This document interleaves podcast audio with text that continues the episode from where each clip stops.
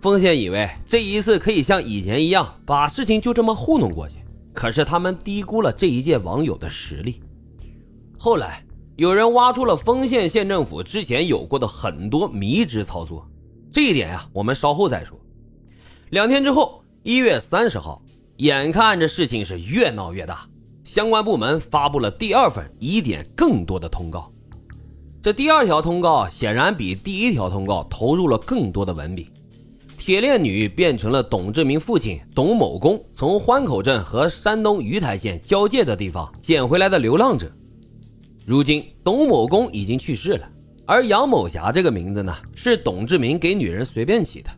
随后，铁链女便和董志明生活在一起，在生活中发现铁链女有智障的表现，但生活尚能自理，同时承认了在结婚登记时镇民政办工作人员的失职。没有对铁链女的身份信息进行严格的核实。二零二零年的十一月，公安机关把铁链女的 DNA 信息录入了被拐和失踪人员数据库中，但是至今未匹配到任何的亲缘信息，而且一再强调调查过程中没有发现任何的拐卖行为。二零二一年六月以来，铁链女也就是相关部门所说的杨某霞病情加重，发病期间经常摔打东西。殴打家中的老人和孩子，为了防止其犯病期间再次伤人，所以啊就把他给锁起来了。第二条通告承认了董志明的行为涉嫌违法，公安机关呢也已经对其展开调查，铁链女也被送到了精神病院接受治疗。通告的后半段使用了大量的篇幅歌功颂德，说当地的计生部门早在董志明和杨某霞生了一孩二孩之后。就对其落实了节育措施，但是因为身体原因失效了。从二零一四年起，当地民政、财政部门就一直给董志明家发放补助。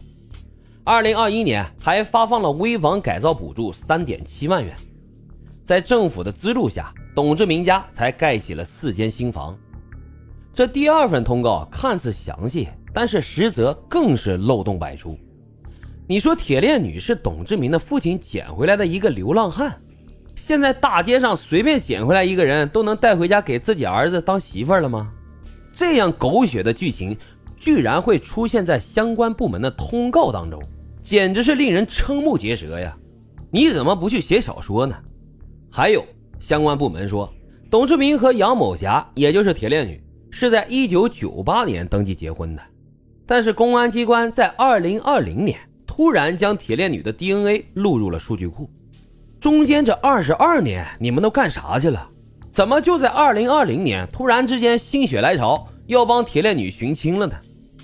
这第二份通告后就是春节和冬奥会的开幕式，但是人们对于丰县事件的关注却丝毫没有减退，一些所谓的谣言也开始无端四起。有网友就说他家有亲戚认识董集村的人，据他所知。真实的情况是这样的：铁链女是从四川拐卖过来的，刚被拐来的时候精神还正常，而且还会说英语。后来呀，就彻底的疯了。铁链女和董志明根本就没有领过结婚证。当地妇联是怕被上级查出来受到处分，所以才想用结婚来掩盖事实的真相。一月二十九日，有网友在微博上发布信息说。徐州丰县被拴住的八海母亲，很像1996年失踪的一名四川南充的女孩李莹。李莹呢，1984年出生，1996年失踪。失踪的时候啊，只有12岁，当时正在南充市读小学六年级。一天上学之后，便再也没有回家。虽然李莹失踪时还是个孩子，但是身高已经接近一米六了，生的是亭亭玉立，双眼皮，圆脸。嘴角呢还有一颗小痣。李英的父亲李大忠是一名援藏军人，在女儿失踪之后，就因为思念成疾，没两年呀就去世了。母亲后来也组建了自己的家庭，但一直都没有再要孩子。网友们把李莹和巴孩母亲的照片进行了放大对比，无数人惊呼：“实在是太像了，年龄也基本上可以对得上。”两个人的唇形、眼型、脸型都非常的吻合。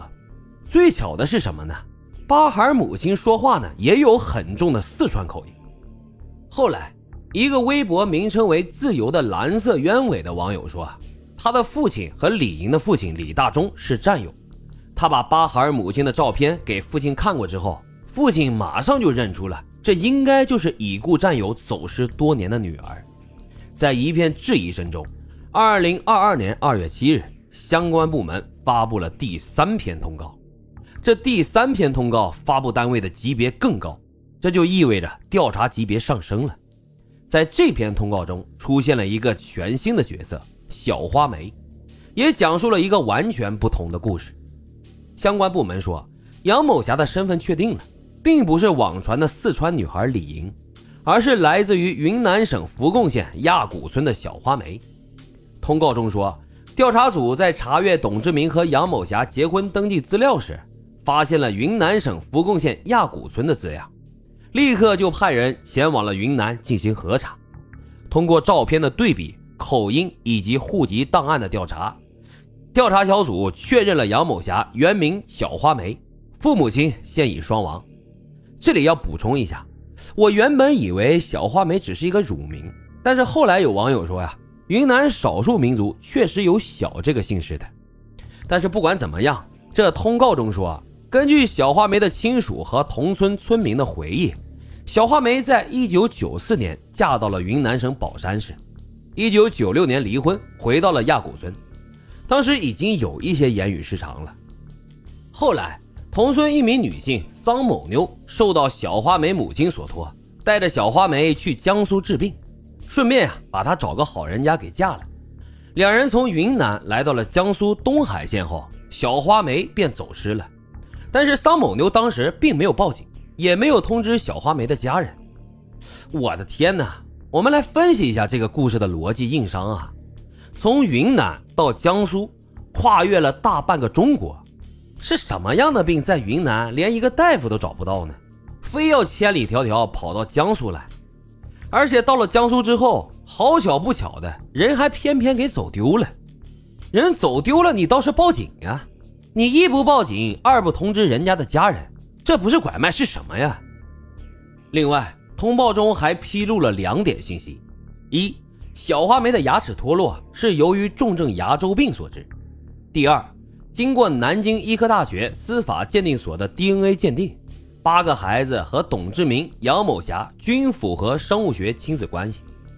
第三份通报发布的同一天，四川南充失踪女孩李莹的叔叔李大成就向四川当地警方正式提出了申请，要求鉴定李莹与杨某霞的 DNA。